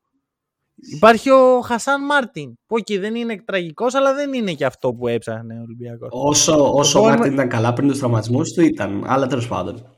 Εμένα Οκ. το point μου ποιο είναι; Ισορροπία. Μην... Για μένα Ναι, δεν, ναι, ναι, δεν μπορώ το- το να ακούω, πω το ότι είναι ακούω, το ακούω. κακός recruiter, Το ούτε ακούω. όμως ότι είναι ο καλύτερος στην Ευρώπη. Είναι όμως Ωραία. ίσως στο. Όχι, ίσως είναι σίγουρα στο top 3, ίσως δεύτερος, στους προπονητές που βγάζουν το καλύτερο εαυτό των παικτών τους. Δηλαδή, Ναι. πιστεύεις ότι κάποιος άλλος στον Ολυμπιακό θα έβγαζε τον Βεζένκοφ έτσι όπως είναι τώρα, Εδώ, ή αυτό, τον Λαρεντζάκη; ε, Εκεί που πρέπει να του δώσω τα λουλούδια του είναι για το Βεζέγκοφ, γιατί είδε αυτό που πολλοί αρνήθηκαν να δουν. Ναι. Αρνήθηκαν. Λοιπόν, ε, Προχωράμε. συνεχίζουμε. Ωραία. Συνεχίζουμε για να μην το κάνω love letter στο Σάσα Βεζέγκοφ. Λοιπόν, και πάμε ας πούμε στο tier 1. Μμμ. Νούμερο Μμμ. 3, Δημήτρης Ιτούδης. Ε, πιο ψηλά από όλους τον έχει βάλει ο Νίκος. Και εδώ... Έβαλε το Πάλι. μαθητή πάνω από το δάσκαλο, θα πω. εγώ. Αλλαγή έβαλε τον εποχής. Αθήνα. Αλλαγή Αλλαγή εποχής, εποχής. παιδιά. ναι. Παράδοση σκυτάλης. Μμ. Εντάξει, για μας από ό,τι φαίνεται δεν είναι ακόμα. Για σας δεν Ναι. ήρθε η ώρα, για μένα ήρθε. Εντάξει, ε, καταρχάς, ο Ιτούδης είναι ένας πολύ καλός προπονητής. Μμμ. Πολύ καλός προπονητής. Οκ, εντάξει. Κάτι Ναι. που δεν ξέρουμε. Όχι, όχι, γιατί πολλοί δεν το ξέρουν. Εντάξει, τώρα Ισχύει, επειδή ο είναι άλλος το... υποτιμημένος, Είναι υποτιμημένος. Η Ναι, αλήθεια είναι. στην Ελλάδα Περισσότερο θα στην Ελλάδα. Στην Ελλάδα. Στην Στην Ελλάδα. Ελλάδα. Δηλαδή, βγαίνεις έξω και σου λένε Wow, τι γαμάτους προπονητές που έχετε εκεί στην Ελλάδα, όπως όπως τον Ιτούδη, και εσύ κοκκινίζεις γιατί νομίζεις ότι γράφεται με ήτα το όνομά του. Λοιπόν, έλα τώρα. Οκ. ε, Ιτούδης, τέλος. Παρακάτω. Άκου, εγώ τον Ιτούδη θα μπορούσα πριν από... πριν το Ευρωμπάσκετ Μμμ. να τον βάλω πρώτο. Είναι ένας σοβαρότατος προπονητής. Καλά ρε, ρε, εδώ και εντάξει, μας τα λες, λες και δεν τα ξέρουμε. Εγώ, Εγώ, αλλού εγώ θέλω- τα λέω και όποιος θέλει να τα αλλού ακούσει, θέλω θα να το ακούσει. πάω. Θεωρώ ότι τα τελευταία δέκα χρόνια ε, ο Ιτούδης είναι πάντα εκεί. Ναι, ναι. Μμμ. Δηλαδή Είναι, είναι, είναι. Και δεν υπάρχει α, μια ο χρονιά μόνος που- λόγος που σκέφτηκα, γιατί η αλήθεια είναι ότι δυσκολεύτηκα πάρα πολύ με το Ιτούδης Ζέλικο. Ε, γιατί τρεις έχουν μείνει, μην κορυδευόμαστε. Ε, το Ε, ναι, Ιτούδη εντάξει, ναι. Ζέλικο με δυσκόλεψε πάρα πολύ για το ποιον θα βάλω από πάνω. Ε, αν χρέωσα κάτι τον Ιτούδη και τον έβαλα από κάτω, είναι ότι ενώ είναι πάντα εκεί, στα Final Four, σε όλα αυτά, έπρεπε να έχει μία-δύο επιτυχίες παραπάνω, θα πω. Ναι, εγώ το ακούω αυτό. Με τα ρόστερ που είχε. Βέβαια. Ε, αυτό μόνο. Ε, σε, σε συνθήκες Final Four που είναι, ξέρεις, ένα μάτς έχασες, είναι λίγο αναμενόμενο. Δηλαδή, να σου, πω, να σου το πω ως εξής, το σκεφτόμουν πάρα πολύ. Όσες φορές έχει πάει Final Four ο Ιτούδης, που έχει πάει κάθε φορά με τη Τζέσικα που μπορούσε να πάει Final Four, γιατί υπήρχαν φορές που οι συνθήκες, οι γεωπολιτικές δεν Κοινωνικό, το ναι. επέτρεψαν. Ε, έχει πάρει δύο από τις έξι. Ο Μπράντοβιτς στη Φενέρ έχει πάρει μία από τις έξι με παρόμοια χρήματα. Εγώ έβαλα πάνω τον ε, Ζέλικο και θα εξηγήσω σε ένα λεπτάκι γιατί. Αλλά ξέρεις, λέμε ότι α, επιτυχίες και τέτοια, αλλά τι άλλο να κάνει; Δεν είναι, είναι, σου λέω, είναι, είναι ένας θεσμός, πας, παίζεις δυο παιχνίδια, άμα χάσεις το ένα, έχασε τον τίτλο. Το οποίο είναι τραγικό για Ναι. μένα. Άμα θες να λέγεσαι διοργα... ανταγωνιστική διοργάνωση. Εγώ Δεν πιστεύω είμαστε ότι- March Madness. Αν υπήρχε ε, σειρά τριών παιχνιδιών, ο Ιτούδης θα είχε τέσσερις, ίσως και πέντε από τις έξι. Μπορεί. Ναι, μπορεί οκ, και το μα- ακούω, θεωρώ το ακούω, ότι- το ακούω. Και μου αρέσει πάρα πολύ ο τρόπος που προσεγγίζει το μπάσκετ. Μμ. Μ' αρέσει πάρα και πολύ. μου αρέσει Θεωρώ πάρα ότι- πολύ και το impact που, έδω- που έκανε στη Φενέρ ε, τε, τελείως από το μηδέν και Ναι. την άλλαξε επίπεδο με παίχτες που δεν περίμενα να γίνει αυτό η αλήθεια είναι Ωραία. γιατί την υποτίμησα στην αρχή. Ωραία. Εγώ προσωπικά έβαλα το Ζέλικο από πάνω για ένα λόγο. Γιατί ο Ζέλικο είναι ο μοναδικός άνθρωπος που θα μπορούσε να αναγεννήσει την Παρτιζάν.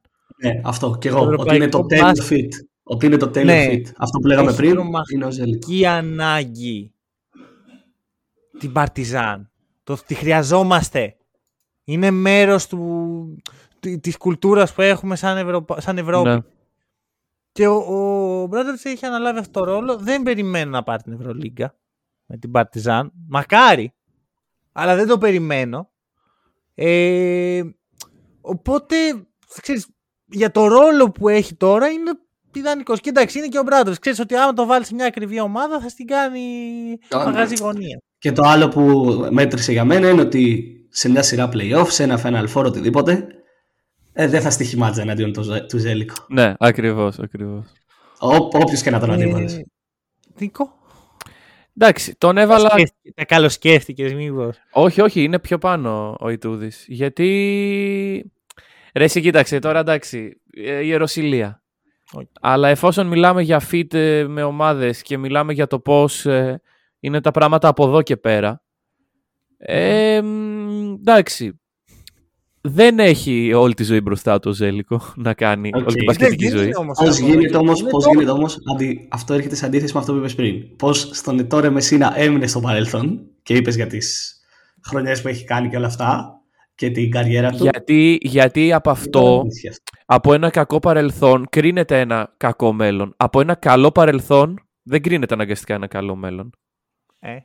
τώρα, τώρα, σας έστειλα ρε. Έλα, Πω, άστο, καλά. ε, Βάλτε Έλα, το στο έλα, σε- σε replay. παρακαλώ. Οι Σε ακροατές παρακαλώ, σε να το- παρακαλώ. να, το, να το ακούσουν αυτό, να κάνουν ένα pause, να το αφουγκραστούν. Εγώ με οπαδούς του Σάσα Ομπράντοβιτς δεν μπαίνω σε διάλογο. Εντάξει. Δεν μπαίνω σε διάλογο. Τώρα εδώ Εντάξει. πέρα δεν είμαστε ίδιο επίπεδου. Ωραία. Λοιπόν, νούμερο ένα, σε όλες τις λίστες, Ναι. Του κόσμου θα πω εγώ. ναι, Εργίνα Ταμάν. Και το αξίζει. ναι. Δώστε, το, δώστε το, το, τα σκύπρα. Αχα. Ναι. Το στέμα του Βασιλιά. Back Ναι. to back. Εν δυνάμει back to back to back. Άμα βάλουμε και το 20, τη χρονιά που δεν αξιοθήκαμε να δούμε Final Αχα. Four. Και δεν υπάρχει λέξη για να περιγράψει αυτό που θα κάνει φέτος αν είχε κάνει και το 20, δηλαδή το 4 συνεχόμενες φορές. Δεν υπάρχει λέξη στο λεξικό, ρε. Ε, Ναι. δεν θα το κάνω. Ε, Είσαι σίγουρος. Μπορεί να μην το Μπορείς να κάνει. πεις με σιγουριά ότι δεν θα το κάνει. όχι βέβαια, όχι βέβαια. αλλά Ε, μπράβο. Λέω απλά ότι πιστεύω ότι δεν θα το κάνει αυτό. Ωραία, εντάξει. Αλλά Ναι, είναι, είναι ο γιατί Βασιλιάς. υπάρχει ομάδα που μπορεί να μαρκάρει τον Λάρκιν, τον Μίσιτς και τον Κλάιμπερν ταυτόχρονα στο παρκέ. Το οποίο έχει κάνει να δουλέψει. Ενώ στην αρχή της χρονιάς Κάτσε. ήμουν doubtful αν θα Μισό. το κάνει. Το κάνει. Μισό. Λάρκιν δεν τον ξέρω τον κύριο. Εγώ που έχω δει μόνο φέτος Euroleague δεν τον ξέρω. Ναι, εντάξει, θα Ναι. τον μάθεις. Δεν ξέρω ποιος είναι αυτός. Θα μάθεις, θα μάθεις, είναι καλό Εγώ παιχνίδι. ξέρω ότι Είδα ένα τον παίχτη Μπουά, ήταν στην Είδα τον Πασκόνια κάποτε. Μπουμπά, δύο επίπεδα πάνω. Εντάξει. Okay, λοιπόν. Έχει κάνει, είναι... κάνει να δουλεύει με τον Ντουμπουά. Σκέψουμε τον Λάρκιν. Εντάξει, είναι σπουδαίο αυτό που έχει κάνει ο Αταμάν. Θα ήθελα να δω αν μπορεί να κάνει το βήμα προς το NBA. Πιστεύω ότι το καλοκαίρι θα το προσπαθήσει η αλήθεια. Θα το Έφυγε την κυριόλεξη τερμάτισε να κάνει τι άλλο. Αυτό μπράβο, έχει ναι, γράψει ναι. game over. Έχει ναι, γράψει. Ναι, ναι. Ειδικά αν πάρει το, το back to back to back. Ε, πρέπει, πρέπει. πρέπει. μετά είναι άδικο. Μετά, μετά, μετά, θα το, μετά θα το διώξουν αυτό το coach association που χρησιμοποίησε τις ναι, προάλλες ναι, ο ίδιος. Είναι βέτο, βέτο, ρε, βέτο. Φύγε. Και κοίτα να δεις πώς ο Αρχήρης Πεδουλάκης της Τουρκίας ναι. Ε, ναι, ναι. Φτάνει νούμερο ένα με ομοφωνία. Ναι, undoubtedly. Χωρίς αμφιβολία, τίποτα. Δεν υπάρχει. Λοιπόν, το κλείνουμε εδώ.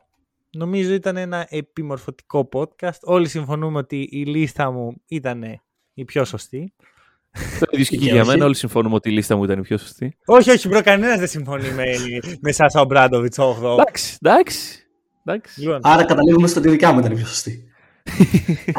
Χρήστο, ευχαριστούμε πάρα πολύ που μας ε, συνόδεψε εδώ πέρα. Έδωσε και ένα άλλο τόνο θα πω. Mm-hmm. Κατάφερες μία φορά να με κάνεις να μην μιλήσω για το μέλλον του Παναθηναϊκού. Αυτό είναι Μπράβο, ναι. Ε, Μια που το είπες. Ξέρετε το Παναθηναϊκός. Όχι, εντάξει. Ευχαριστούμε και εσάς που μας ακούσατε. Τα λέμε τη Δευτέρα στο Around the League.